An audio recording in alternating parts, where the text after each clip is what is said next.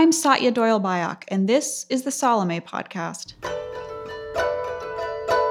Something is making its approach to us. Our wars are results of projection, of not being able to understand that what we are actually fighting externally is something we don't want to fight inside of ourselves. Here we are. How will we hold this? How will we hold the light inside the dark? If consciousness is going to shift on the planet, it shifts in the single individual.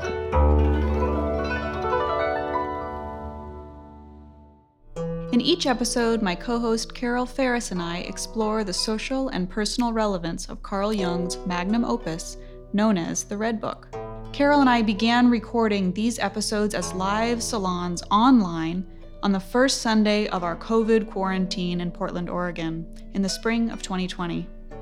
Each week, we welcome the community into our conversation with a concluding Q&A we're going to start this week with the next chapter, one of the lowly. It's chapter three of Liber Secundus in this journey. And Carol's going to start us off. If you're looking for it, it's 232. From where we were with kind of pleasure and the feminine, we shift right here into this kind of more of a descent into hell. And Carol will start us maybe with that last line, Carol, of, of the before the this chapter. But we're kind of now into engaging with male figures for the next several chapters. And it's it feels like a shift to me. So and Carol and I talked a bit about my resistance to that earlier. So we'll explore. so here we are with one of the lowly.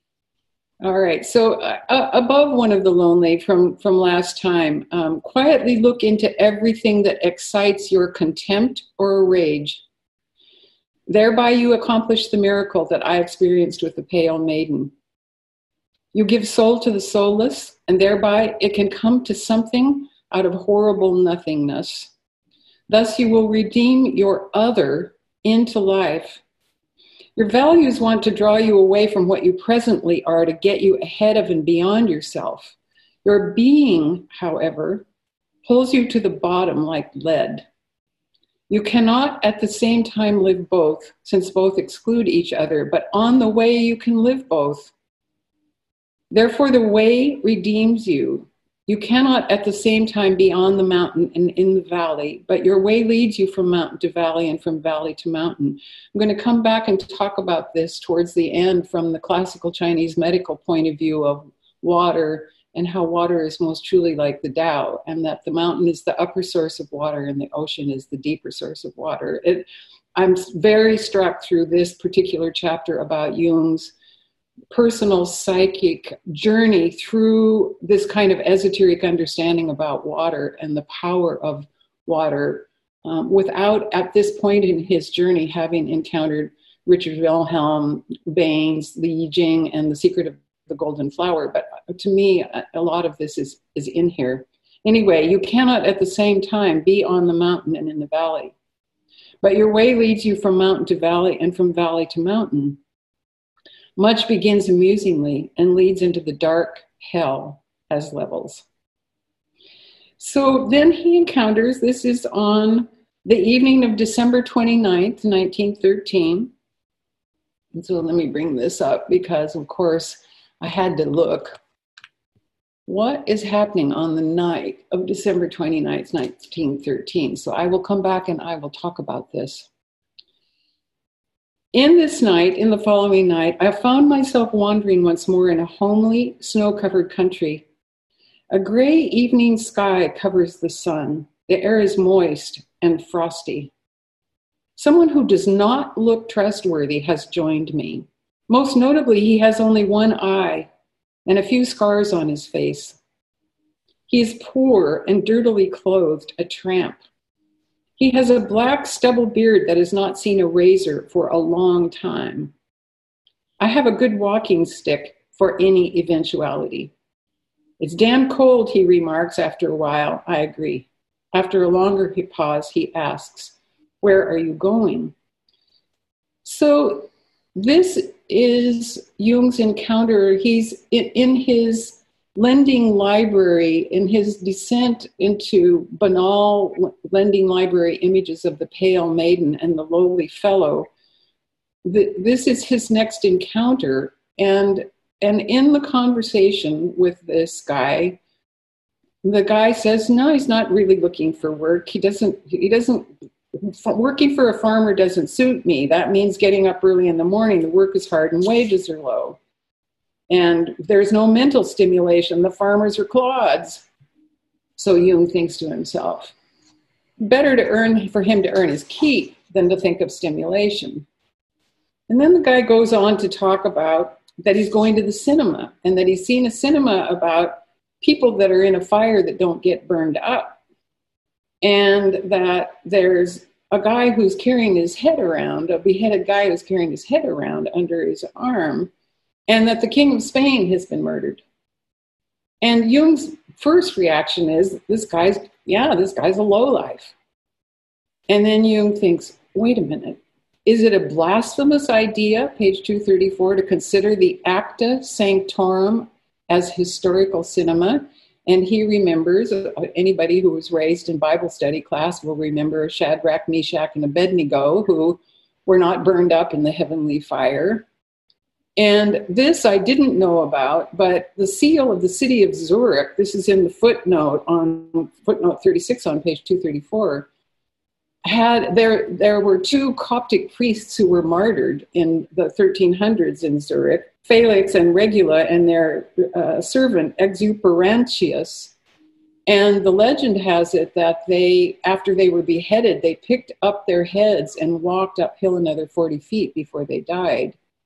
And then the murder of a tyrant, Jung is recalling his friend, uh, the, the classicist Schiller and Schiller's story of William Tell and the murder, the murder of a tyrant. So he's having to change his mind about what he's encountered. They arrive at an inn. He's quizzing the guy. Jung goes to his part of the inn. The guy goes to the part that he can afford. Jung now now we get what I think of as noblesse oblige. That now Jung is thinking like he needs to pay for this guy's dinner, and now it's bedtime, and they're they're rooming next to each other, and here's the lowly one cough, coughing, coughing, coughing, and he realizes that this man is dying.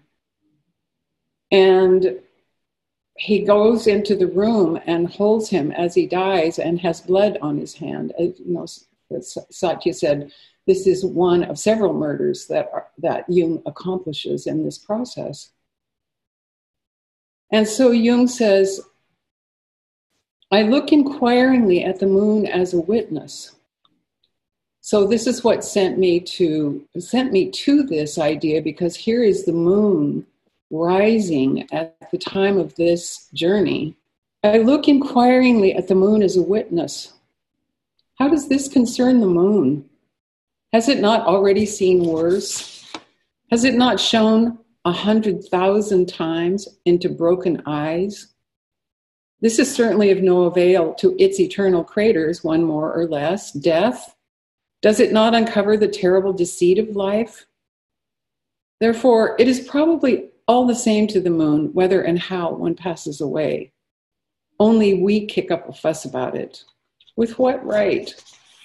Not only was I struck by Jung's feeling the presence of the moon in the experience, but it leads him to conjectures about the ocean and the moon and about the contemplation of psychic processes.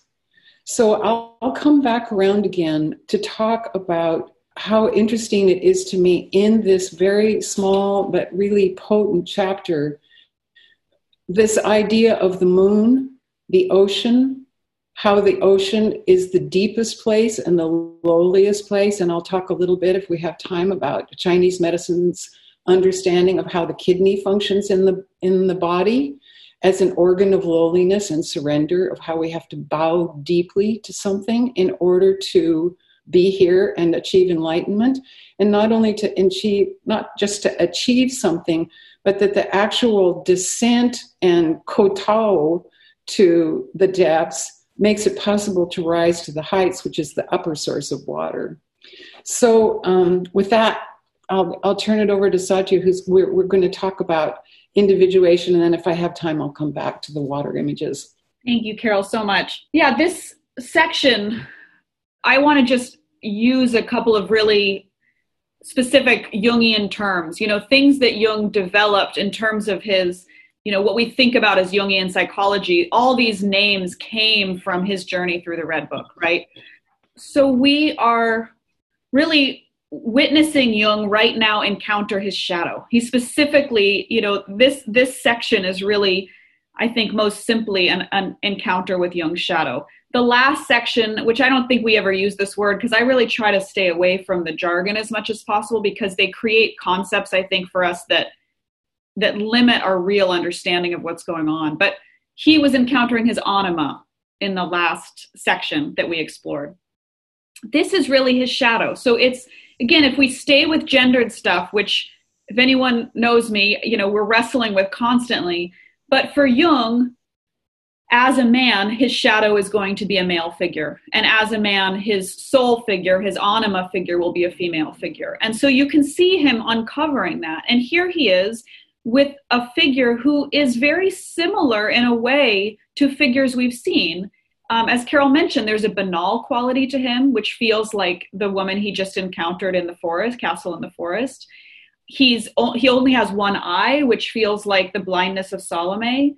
There's this reference to decapitation, which is similar again to the Salome image, which shows up all the time. And Jung's understanding fundamentally of the necessity for him to get out of the intellect.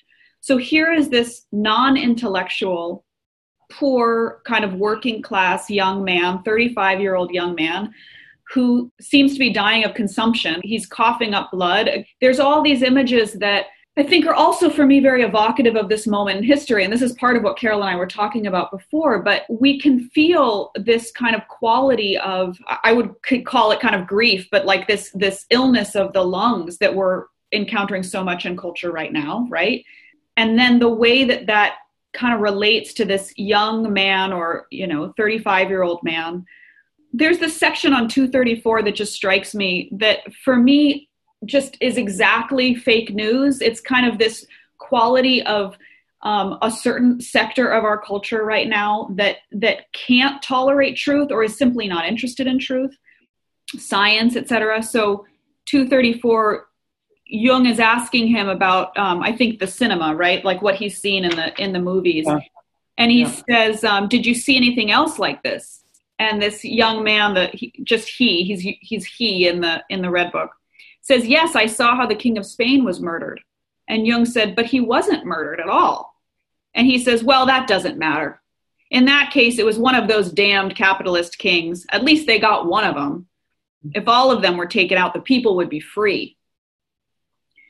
this section just really strikes me because it feels like it could it feels like it's now anytime i turn on the news this idea that this projection this profound projection on oh if, if capitalism were just to fall that we would all be fine. Or if that leader were just to fall we would all be fine. Or if only one simple change were to be made everything would be fine and we wouldn't have to do our own psychological work and we wouldn't have to grow up and develop as human beings. Because we just can say oh if if that leader were killed or if that um, money were distributed differently then everything would be fine and the world would go on. Like it, it feels like a fantasy to me and jung's encountering it with this guy who who doesn't really care what the truth is he's just sort of ambling through his life right so part of what just really stands out for me in this section is Jung's discovery of um, or exploration of what he later terms individuation.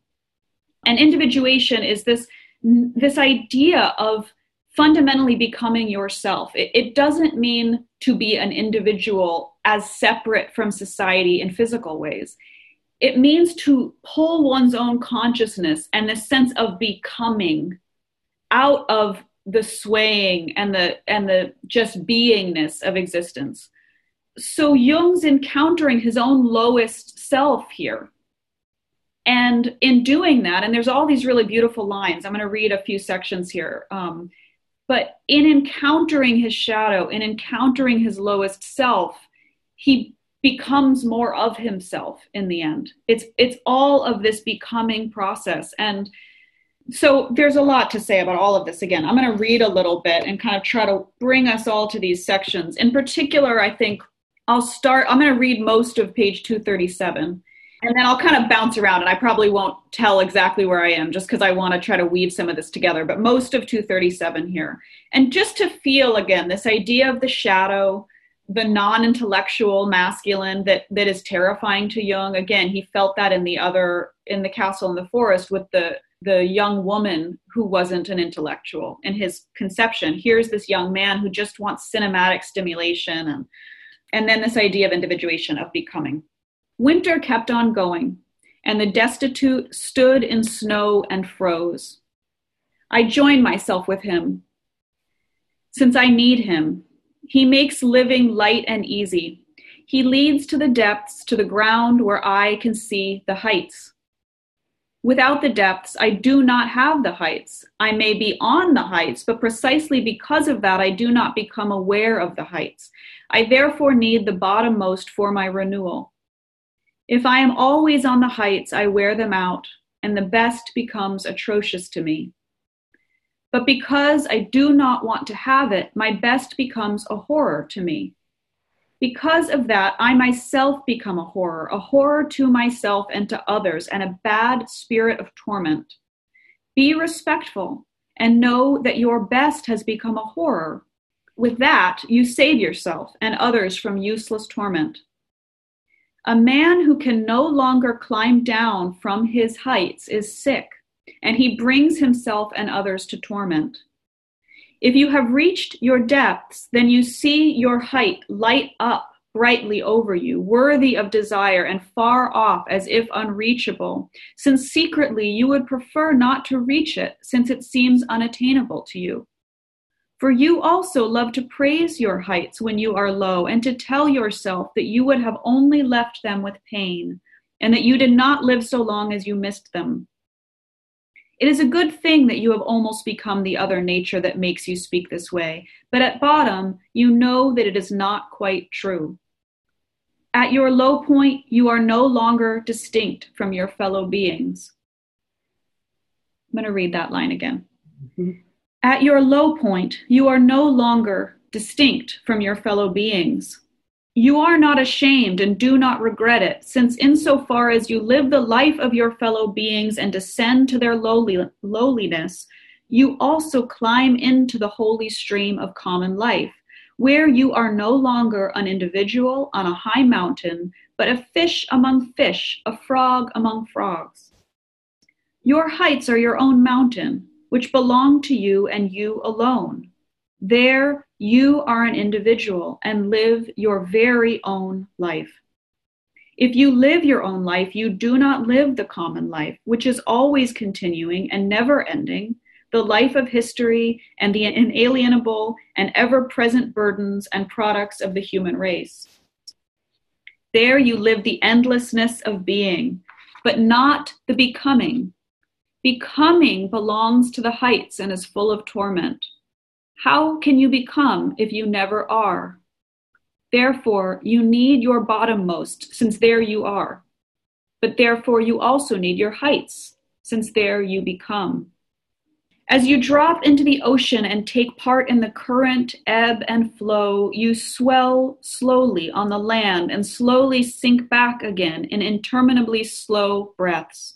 You wander vast distances in blurred currents and wash up on strange shores, not knowing how you got there. You mount the billows of huge storms and are swept back again into the depths, and you do not know how this happens to you. You had thought that your movement came from you, and it needed your decisions and efforts so that you could get going and make progress. But with every conceivable effort, you would never have achieved that movement and reached those areas to which the sea and the great wind of the world brought you. And just a little more here. So that was the very bottom of 238. And this, I'm jumping around a bit now to 239. You want to cross over from being to becoming, since you have recognized the breath of the sea and its flowing that leads you here and there without your ever adhering you have also recognized its surge that bears you to alien shores and carries you back and gargles you up and down. He who abides in common life becomes aware of death with fear. Thus, the fear of death drives him towards singleness. He does not live there, but he becomes aware of life and is happy, since in singleness he is one who becomes and has overcome death. So, I'll just say a few more things. I mean, again, for me, the lyricism of this is really beautiful. Um, but I think he speaks to something there that really touches me, which is how often this fear of death that i mean i remember encountering a young woman was just speaking to her at a coffee shop one day about how she was doing and she just she was young but she kept speaking of how terrified she was of dying and that she was just plagued right now by it and as we spoke about it this section really drew me back to that that experience and that conversation i had with her because it was clear she wasn't actually living her life and she was terrified of dying because she wasn't actually living her own existence. And so the idea of dying too early, like she wouldn't have finished, you know, maybe what we would call karma in the East or something. You know, she she hadn't lived her life yet. And so for me, this is all this question of individuation of the terror of death at times can be unfinished business that we're not really participating in. We're not wrestling with our own psychology, with our own shadow, with our own soul. And so, as Jung is speaking here about this lowly man dying, and again, he has blood on his hands. This, this image of blood on his hands, it shows up again in a future section called The Sacrificial Murder. Showed up with Siegfried before. That Jung is participating in some form in the, in the death and murder and processing of his own psychological material. And he's in it. I mean, it's all part of what's happening. But he's trying to again, what he would call individuate, which is become himself. And by becoming himself, he separates not in an egoistic sense um, and not physically. You know, it's not necessarily a hermetic life. It's becoming his own person and how that separates him then, you know, from from the crowd and the everyone. So so Carol, I'll turn it back to you. That's, that's sort of my deep dive into these stories here. Well, I'm just going to come back around to, to a central image in it and talk about land and sea, really. Mm-hmm. And uh, on page 238, to be that which you are is the bath of rebirth. That's just what you were saying. To become yourself. In the depths, being is not an unconditional persistence, but an endlessly slow growth. You think you're standing still like swamp water, but slowly you flow into the sea that covers the earth's greatest deeps and is so vast that firm land seems only an island embedded in the womb of the immeasurable sea. So, one of the, um, as I was thinking about all of this, I'm going to share an image from Ajit Mookerjee's book on Tantra. The first time I read this chapter, one, one of the lowly, and I read this phrase firm land, an island embedded in the womb of an immeasurable sea. I remembered this image from, um, from this tantric, tantric art book. And, um, and again, I was thinking about water and the quality of water and what Jung is talking about here is a kind of deep inner trust in um, going to the deepest place, in going to the lowest place, which will take you to the highest place, but going to the lowest place to find this that's embedded in the immeasurable sea, the land that's embedded in the immeasurable sea. So for those of you who are familiar with Portland's National University of Natural Medicine and the classical Chinese, medical program there, Dr. Fruehauf has um, a classical Chinese medicine website in which he periodically posts lectures on the spirit of the points. And so I just finished rewatching the spirit of the points of the kidney, of the, the organ, the kidney, because in uh, thinking of the body as a microcosm of the macrocosm, the organs are like seasons.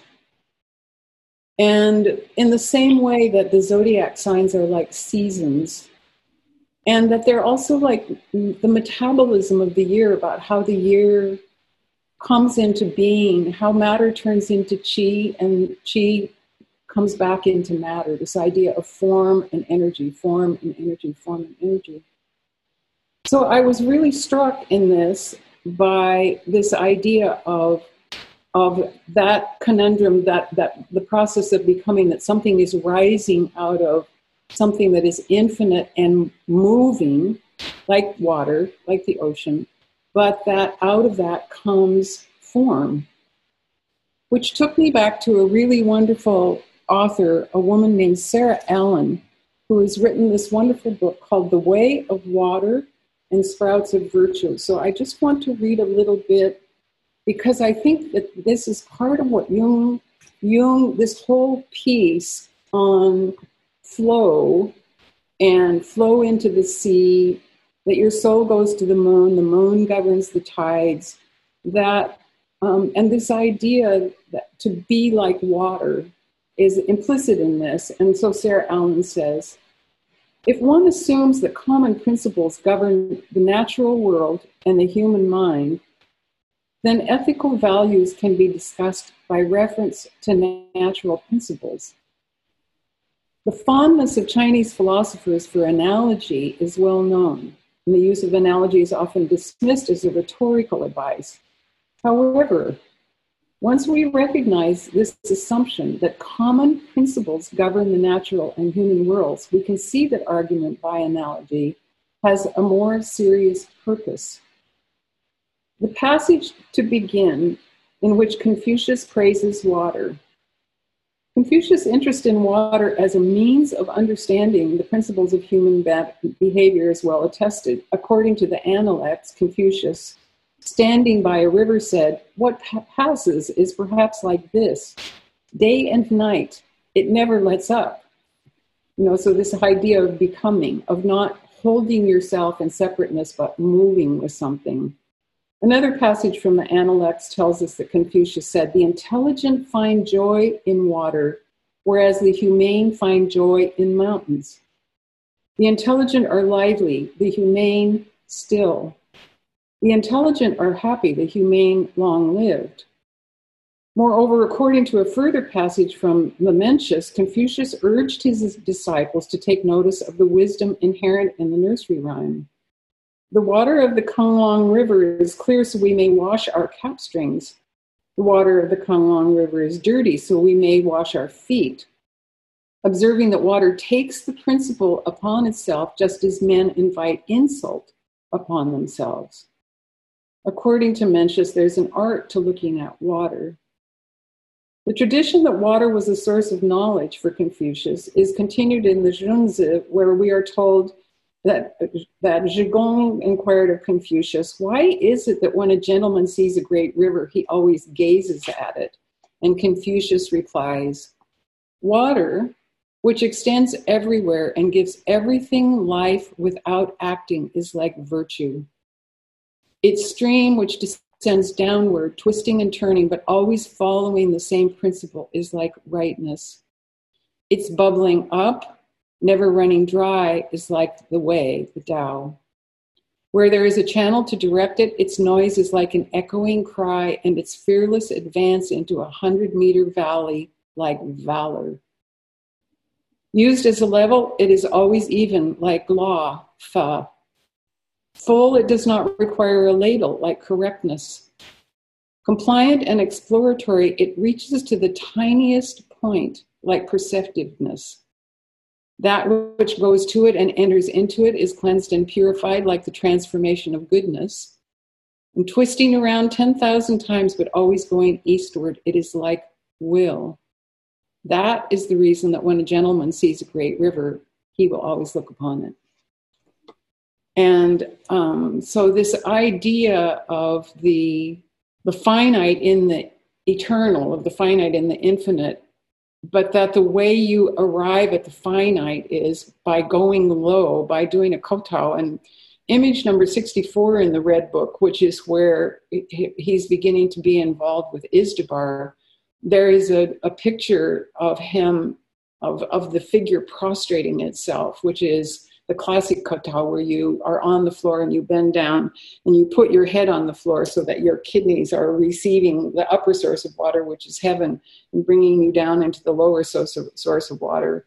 so that you're essentially storing chi in your kidneys that, that, it's where your vitality comes from that lowering yourself is actually where your vitality comes from so this is a, an, an, an analogy but i was as i said i was just so struck by this whole passage where jung with which is going to take him eventually into the I Ching and the secret of the golden flower that he's ha- that his experience here and his writing about it and his clarity about it as a as a process of the psyche anticipates later development on his own part. Not only the idea of of the becoming of things but of finding other cultures and other ways that have held it in non-western non-psychological ways yeah Carol, thank you. I'm really just, just struck by the idea of renewal again and the and the use of encountering, you know, it's part and parcel to encountering the shadow that it feels terrible for us to do it. Individual, you know, each of us individually, and this is the individuation that no matter how many people on the planet have encountered their shadows, we have to each do it again on our own. And then again each day or each week or each month or each year or whenever. And part of what Jung is really speaking to in this is if you and again you think of this as the midlife crisis or the kind of classic story of um, you know a man in his 40s or 50s who has reached every height possible and has become intolerable to his family as much as he is you know presenting a good face to the world right? Uh, that that sense of kind of the intolerableness that jung speaks to in this passage and then he falls. There's a big fall down to the depths. And what jung is speaking to for his own renewal and again this beautiful invitation that we all learn bits of ourselves from his journey that it requires this constant engagement with the depths and the lowly not just the depths like the spirit of the depths but the lowly the prostration down right? Um, that if we can engage with these shadow aspects of ourselves then there is some potential in that act like composting for renewal you know versus the avoidance of it. And again i mean i can tell you this week like encountering my own shadow this week and last week we're all in this. I, you know carol you can speak to this whether it's the retrogrades or god you know the, the, the new moon on friday. This is not easy stuff. It is not living is not easy stuff um, being alive is not easy. It's just fundamentally not easy. And encountering our shadows is a fundamentally gross uncomfortable painful terrifying process. Again there's some courage in this of just the reminder i think that that oh by participating this is the path of individuation. It's not the if i only sit on my cushion and breathe and we'll get to this because the next chapter is the anchorite. And it's jung really wrestling with this idea of the old christian story that um, you know of, of what the hermits might be missing and this is part of jung's journey through this um, you know that that maybe it is not um, by in any in any way avoiding kind of the lowest or the nature or the anima or the shadow, all of this stuff. But it is by engaging with it, with our full bodied selves, personally and collectively, that we find renewal and this creative renewal and intellectual renewal and emotional and sexual, all the good stuff, right? There's renewal there. So, I, a very small personal detour. Jung's journey has had such profound implications for my own. I think uh, uh, all of us that continue to meet here are each of us is on our own journey. Um, for me, encountering not the pale feminine, but encountering the masculine, I I worked for many many years in corporate life, and I I grew up my Mars. I felt like I, in in terms of the culture, in terms of performance and productivity, place, accomplishment, name, the island in the immeasurable sea that I had I had got somewhere. Mm-hmm. And coming back around again to Jung and seeing Jung's courage in facing what is hard for him to face made it possible for me to realize that something was after me. Mm-hmm. And it took the form of someone being after me, but initially in the way where you begin to understand how projection works something's noticing you.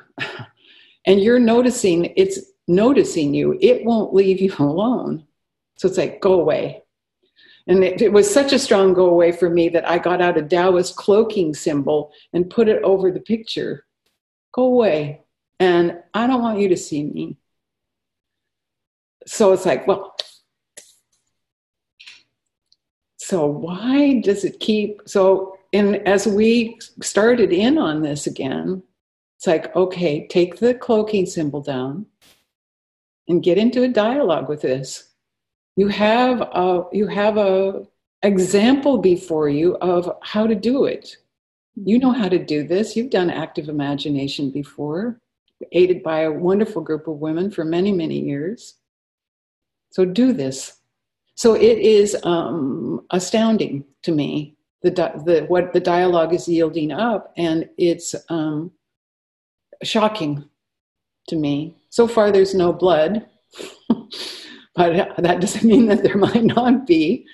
And um, and so I think about not transcendence or transformation, but wholeness, and also what I think of in a way of not projecting the mess into the outer world.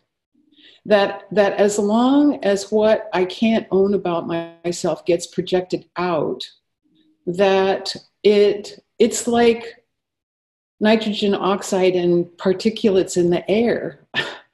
It's it pollutes things and that a part of the opportunity of this time of turning inward of the retrogrades of the contraction of the planets in Capricorn, very similar to Jung's time, also very similar to London in Plague and Fire in 1666, very similar to 1304. You know, we the human race has been here before, but this opportunity, which for us it is, we're not on the front lines dealing with people who are deathly ill. We're not driving ambulances. We're not intubating people. We're not weeping, you know. And so this is a great opportunity for clarity, for, for clarification. And um, it's kind of the spirit in which uh, my, my own journey in this has been. And and doing this with you and do, doing with everybody present has been really profound for me. And which leads me to suggest that um, our friend anne has some very interesting connections to make about alcoholics anonymous. And anne i don't know if you're prepared to talk about this but but this idea of renewal of going of hitting bottom of going to the lowest place and of coming to relationship with the immeasurable sea. I wonder if, we, since we have time, if you would talk a little bit about that.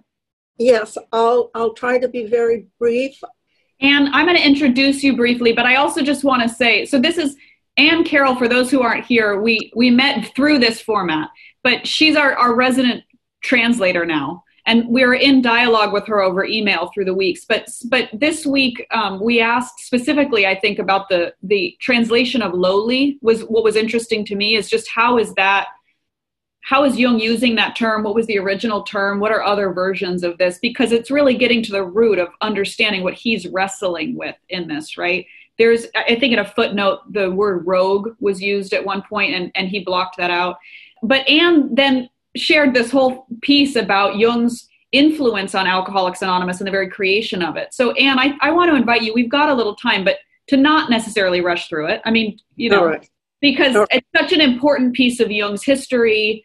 And it sounds like you have a really beautiful, strong relationship with this material. So I invite you to really, yeah. yeah. Yes, for me, this this uh, section was extremely powerful. I also have to add that my husband's calling in life is with the homeless. He's created a, a, shelter here for the homeless. And so they're very, very much a part of his life. You can imagine the discussions that have gone on during this week. Many, many family members in AA, son who struggled with heavy drugs. I've been in Al Anon for 20 years. So I'm very familiar with the miraculous power, the way that it works, which is very much what you've been talking about this morning. But I'll, I'll start off by saying that the secular approach is to say, how can I fix them? I come across the one eyed. Rogue is too nice a word. Lowly is much too nice a word. Niedriger really means down and out, down. And I was thinking of some of the words we have in English to describe that. The worst is the scum of the earth. It's a terrible phrase. But the power in this for me and my admiration for Jung went up a hundredfold if that was possible, is that he's really saying, look at it. Look, can not are they salvageable? Not can I fix them? The key phrase that he said was to an alcoholic patient, I cannot fix you. This is not this is nothing that psychiatry or medicine can do anything about. Only a spiritual, and he uses the word conversion, conversion will be able to cure this. Out of that, I won't go into the, the whole thread of it, but out of that, Alcoholics Anonymous grew. It's now in 108 countries and two, over 2 million people. And for a dollar a week, that's all you need. And if you don't have a dollar, that's fine. But it's basic, two basic principles. One is honesty. It's really individuation at a dog shit level, is what it is. Incredible honesty about what took you to that place of degradation. Not blaming anybody else, but confronting the shame, confronting the pain, confronting the abasement, and through that, coming to a place where you all can hold it together but the second principle is without a spiritual turning around, without a power greater than yourself, and it doesn't matter what you call that power greater than yourself, you will not go through, you will not have the courage to change. You will not have the inner transformation that needs to happen in order for the addiction to fall away. And Jung uses the phrase, the spirit against the spirit. In other words, he says alcohol, the word for alcohol is spiritus, but that it can go to its poisonous aspect, which is, of course, the calling it the lowly one is awfully nice. Calling it, it's really the down and outness.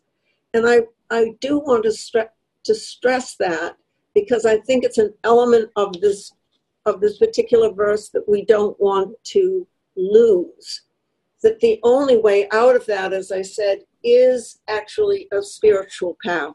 It, it's a very, very difficult practice because it means looking at your shame, your guilt, your loneliness, your lowliness, is what I mean to say. And what Jung is saying is, can I look at that in myself? Can I look at that in myself and not run from it, not avoid it, not escape it.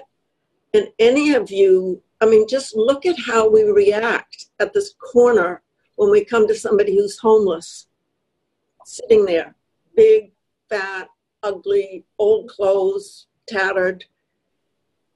If I have profoundly gone to the depths in myself, that I can find that within me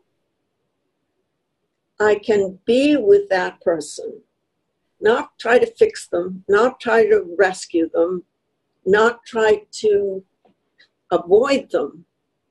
And what that does is gives them dignity. Now, I am going to tell a little bit of a personal story here, and then maybe that's everything that I want to say about. Well, and then I'll come back to the founder of AA, writing to Jung two years before Jung's death to say, You are the foundation stone of, of this fellowship. But, anyways, I had a child who struggled in the era of punk rock with very, very heavy drug addiction. It went on a long time, the most difficult thing in my life, without any doubt. He knew homelessness, he knew being picked up and taken to jail. He knew everything that's being talked about here in this, the lowly one. None of it's pretty. I don't even, I can't even hear most of it. It's so painful to listen to as it's one's child. But we were once walking in New York City after he's been sober for 20 years. We were walking in New York City, and every time we would come to somebody a beggar or a homeless person sitting by the side of the road, he had a way of speaking to them that I couldn't do in a hundred years. He talked to them like they were his brother. He knew where they came from. He'd been there himself. He didn't have to say that. It was in the tone of his voice. And the minute he knew whether to give them $5, not, but it was more, I, without saying that, I've been there, I understand it, I've gone to those depths. How are you, brother? And the minute that would happen, you could feel this extraordinary spark of dignity happen. It was a mutual dignity. Everybody, it would affect me, it would affect my own dignity. And that's the real deep spiritual dimension of being able to own, to have the depths, the experience of the depths in oneself. And I think that's all AA tries to do, is to give those whose lives are down there a space of honesty, truth telling, and spiritual surrender that brings about the possibility for them of individuating at whatever level, of becoming who they are. And over 20 years, if I could tell you the number of times I've seen it happen, it always feels like a miracle. And it always feels like a miracle when somebody takes back their own dignity, which is the opposite of Niedriger. So I understand Bill W. writing to Jung and saying, Thank you. Without you, this fellowship would never have happened. Thank you, Anne. And I'm so uh, just so valuable to bring in in such a personal way this uh, other piece of Jung's history and of this journey. And I'm also just really struck by how all three of us have, in trying to say lowly today, have said lonely or loneliness because you know there's so much of that in this for me of and and we know now with the neuroscience and more research into addiction of how fundamentally addiction often comes from a fundamental experience of separateness and loneliness. Yeah. Yeah. Yep. And, and a lack of relatedness or a lack of sense of being um, deeply in relationship with each other or with other mammals or with nature, that sense of separateness. And so just beautiful to me, that kind of connection between loneliness and, and the, the lowly in this word. Thank you, Anne. Carol, should we? Q&A. Okay, guys. Hi, Frances. Hi, thank you. Carol, you shared a chart at the very beginning but didn't speak to it. Was there something to be said from that? Well, here, let me bring it back up again. What I'm looking at here is in the way when, when Jung is describing uh, his state, the moon is so powerful in this. Immediately, I think, where's the moon in, on this date? And here is the moon in Aquarius conjunct his Uranus. So it's opposite his sun. And I also was really interested um, in, in the planet Neptune. It's square the planet Neptune, which is the sea, essentially. Neptune is the, the mythological name for the oceanic. So I'm so struck by the moon, the ocean, the going to the depths, and the essentially again, as we've been talking about in the past, what continues to happen is that Jung is, is coming across express things that are expressively feminine in a man's life and a man's story. The, myst- the mysteries of the moon and the mysteries of the tide. And, and in a way if you think about the moon as what is repeatable and expectable this entire this wonderful rhythm but that it also, the ocean has anomalies like tsunamis. So, this idea of the immeasurable sea, it, of this literally in the horoscope, it's dawning on him, it's shining on him, him, the moon is shining on him. And I, I, without reading German, reading the whole passage, especially especially reading, seeing after he's gone to bed and he hears the coughing, you can feel it lit by moonlight. You can feel this very dark, you know, sort of like 18th century dark printmaking uh, environment in which everything is illuminated by the moon, which is not consciousness. It's not. It's not sunlight. It's moonlight, and, that's the reason. I, I, not only have I wanted to look at all of these uh, of these charts because all of this is happening in a space of like a month. You know, we we really haven't gone much farther from the mid from mid November to here we are at this particular um, point, we're, we're at um, the end of December of 1913. And there's a lot more intense 12th house dives that's coming up, including the encounter with the anchorite and the meeting of Izdubar and the astrology of the events themselves and what it brings up for Jung um, without him having an astrological language. As an astrologer, I'm just very struck by it. You know, so that, that's a long-winded answer to your question, Francis, But it's like there's the moon. It's like okay, where's the moon in the chart? Oh, rising. Okay, it's illuminating the scene for him, both literally in the environment and psychically in the experience. Thank you. Steve, hi. Hi, yeah, I, I was really struck by um, how important the, the, the factor of empathy is in this whole story.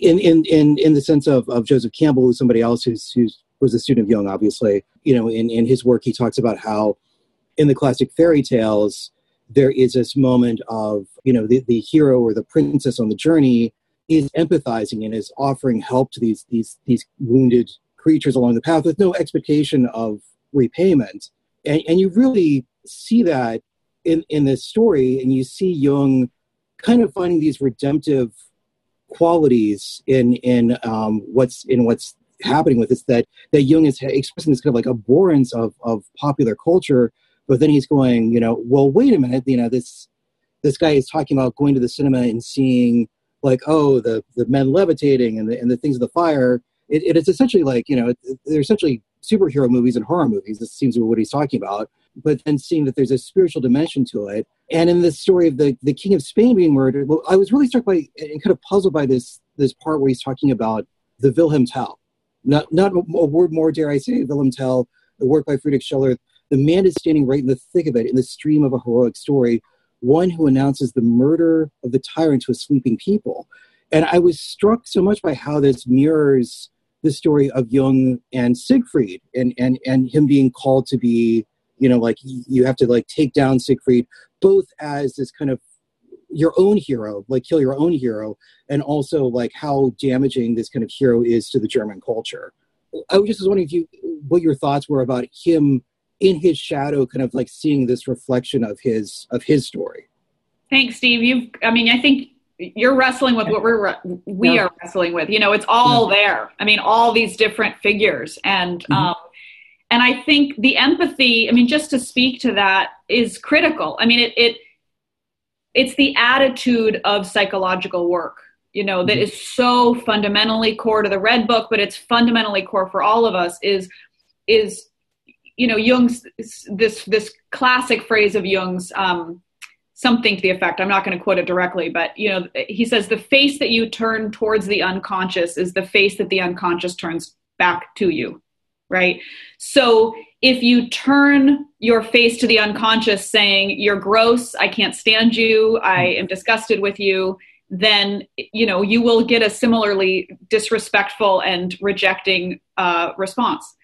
But if there is an attitude of empathy as you say um, and connection and curiosity and witnessing, then there will be more gentleness in response. And you know, the fairy tales, it's so much about the receptivity. It's it's often the dummling hero, that the D U M M L I N G, the dummling hero that is just operating on what looks to his brothers often as stupidity.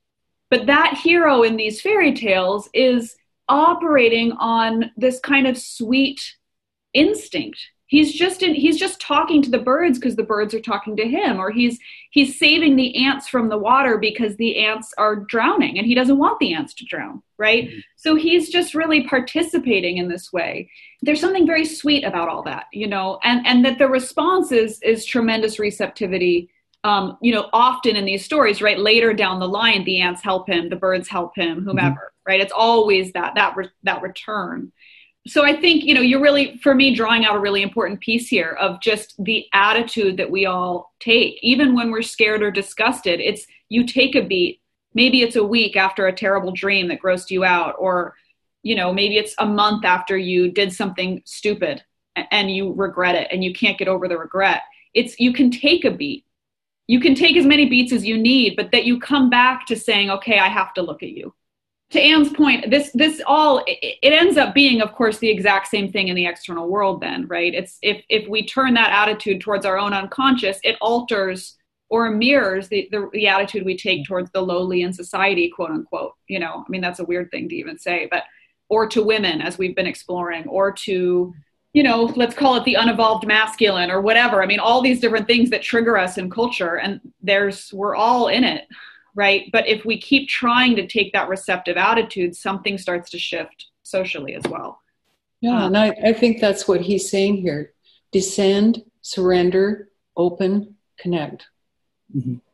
I, I, I, I think empathy is, uh, you know, I think about Marshall Rosenberg's work and I think about the about the constellation work and all of the kind of work that is being done these days around that. The other thing that I, I that is just a sort of auxiliary uh, observation for me, I think about how images present themselves, and that for a very very long time in spiritual life,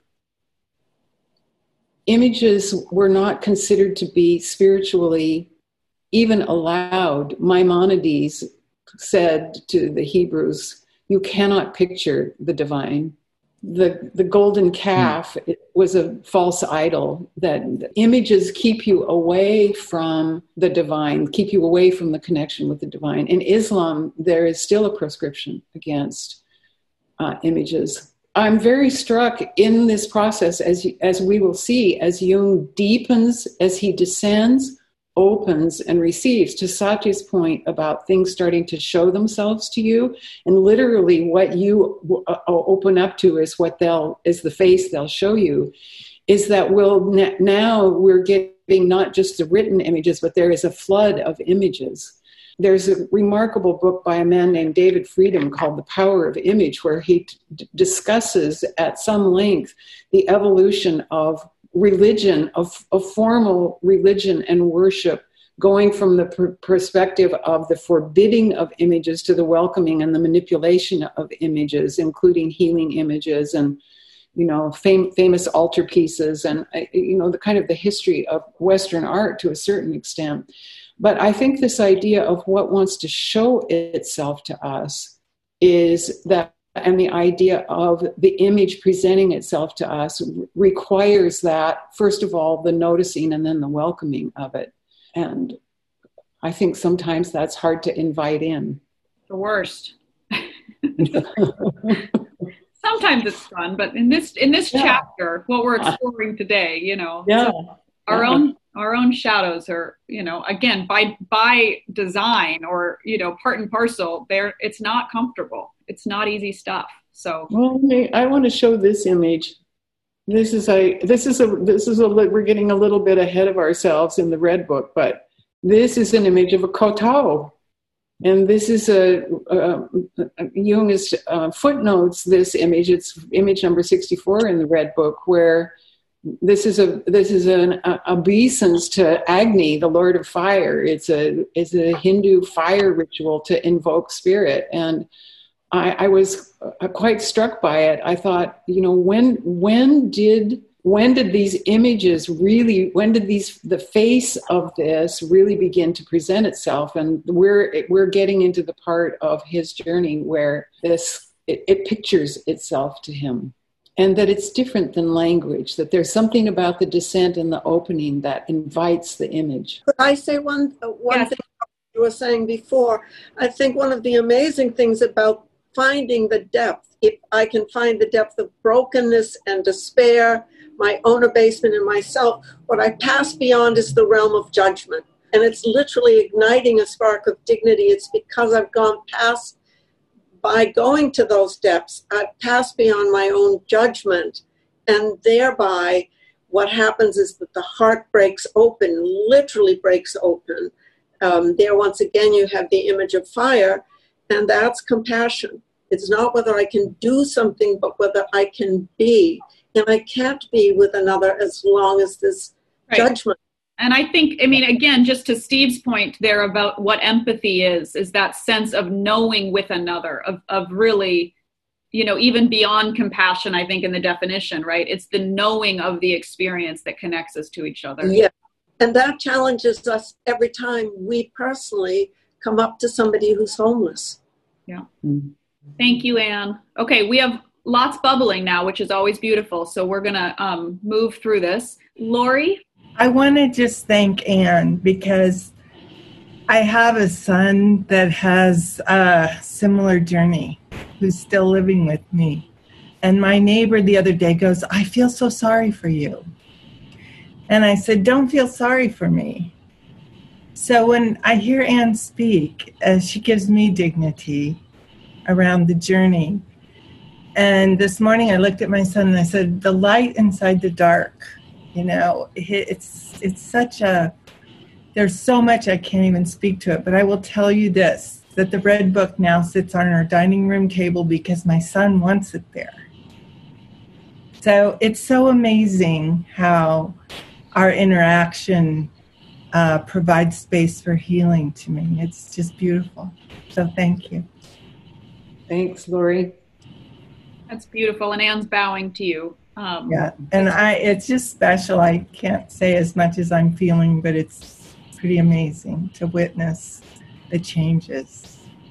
Thank you. I mean, really, this is it, right? It's if it when Jung says, um, you know, to the founder of AA about about that relationship between spirit and the spirits, right? He's making this language analogy between the spirits of alcohol and the spirit.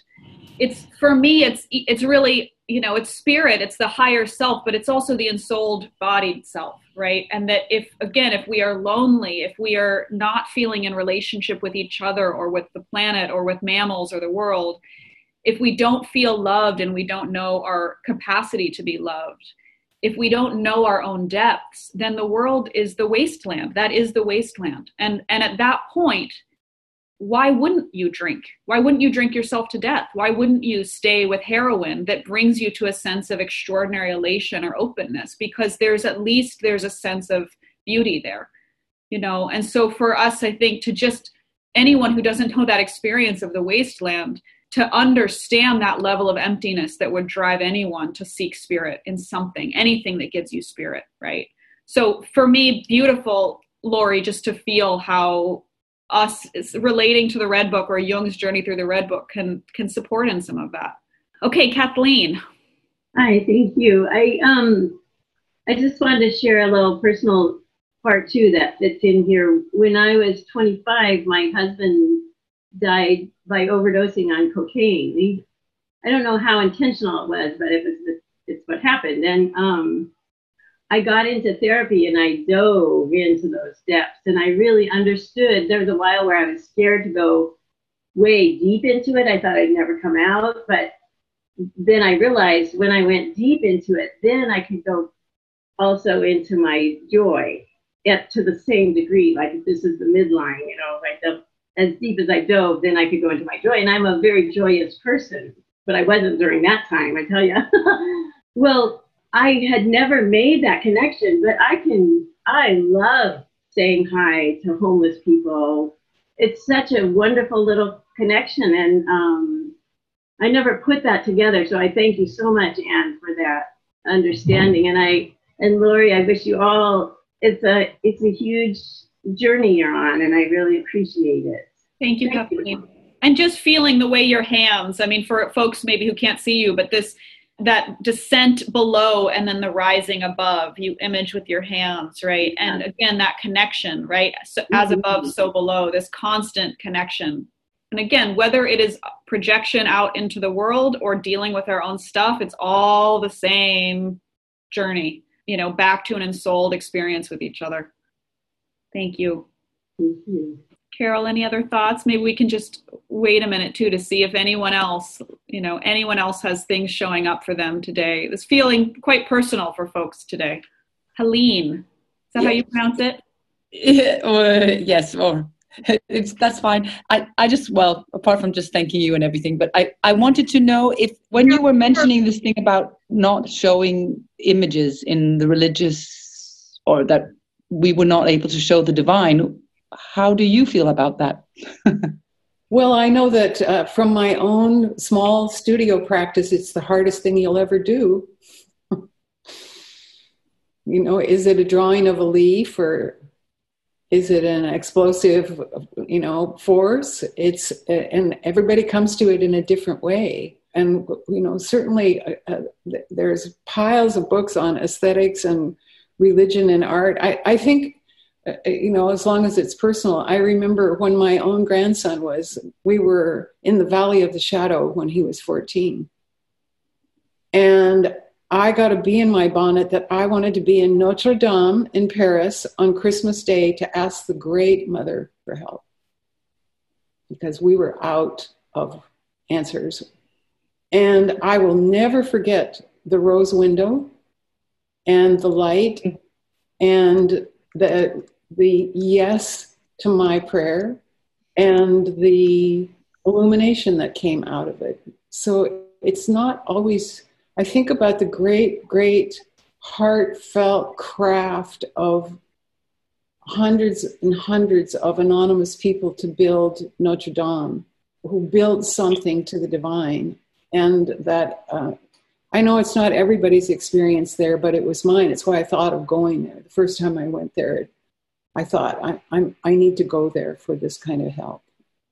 So, in you know, the Chapelle de l'Eau in Ronchamp in France has this extraordinary, extraordinary presence of spirit from from the incredible devotion that gets poured into it. It's not just the form itself; it's how the form holds the incredible devotion. So, I don't know. I'm kind of all over the place, Elaine. I don't know if that answers your question. You know, it's it's. Well, I, think I it's mean, what in we're a way, trying to do well, maybe it, it, it, it, it's actually what your image is showing. It's all over the place and it's beautiful. Yeah. it's got the colored dots and it's got the sea and it's got the cloud yeah. and it's got above and below and it's got everything in it. Yeah. So well, I, this, just, I just thought it was very beautiful. Yeah. Thank it touched you. me. Yeah. Thank you. Thank you. We have one more question. I'm just going to say, too, because we need to remember this, I think. Um, we have blind participants and to honor Salome's blindness too, we're going to need to start really describing images because I want to make sure that our blind participants really are feeling what we're also seeing and just honoring again this kind of spirit of blindness and all of this and, and what where that takes us. So both both really bringing forward the images for those of us that are artists and very image oriented and for folks who who can't see them. So okay, and Randy, one more here and then we're to end. Welcome. Hi.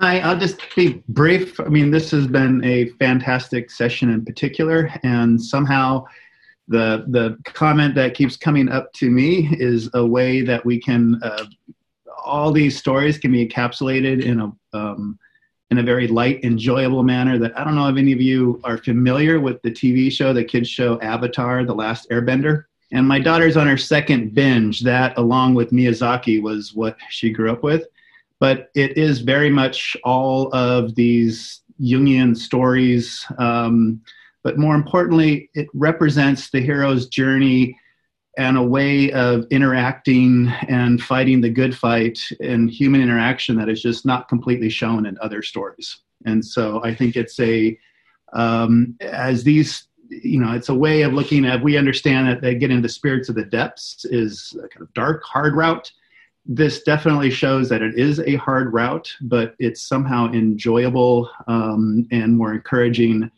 And the characters show a tremendous amount of vulnerability and cooperation. And, and I think, as a telling example of our current spirits of times, it gives me hope that it's the number one show on Netflix right now. yeah. Thanks, Randy. Thank you, Randy. Awesome. You're good. All next week, we're going to take a journey with Jung to an anchorite in the desert. And Jung's experience of this anchorite uh, alone in the desert, engaged with his spiritual books day after day, year after year. And we will see you then for that portion next week. Thanks, Carol. Thank you, Satya. See you all next Sunday. Bye bye.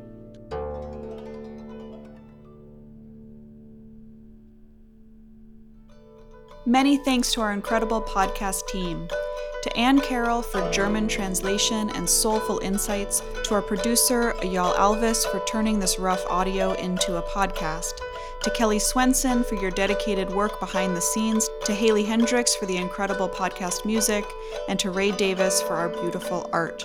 You're all brilliant and talented, and we're very grateful. Please tune in soon for another episode of the Salome Podcast.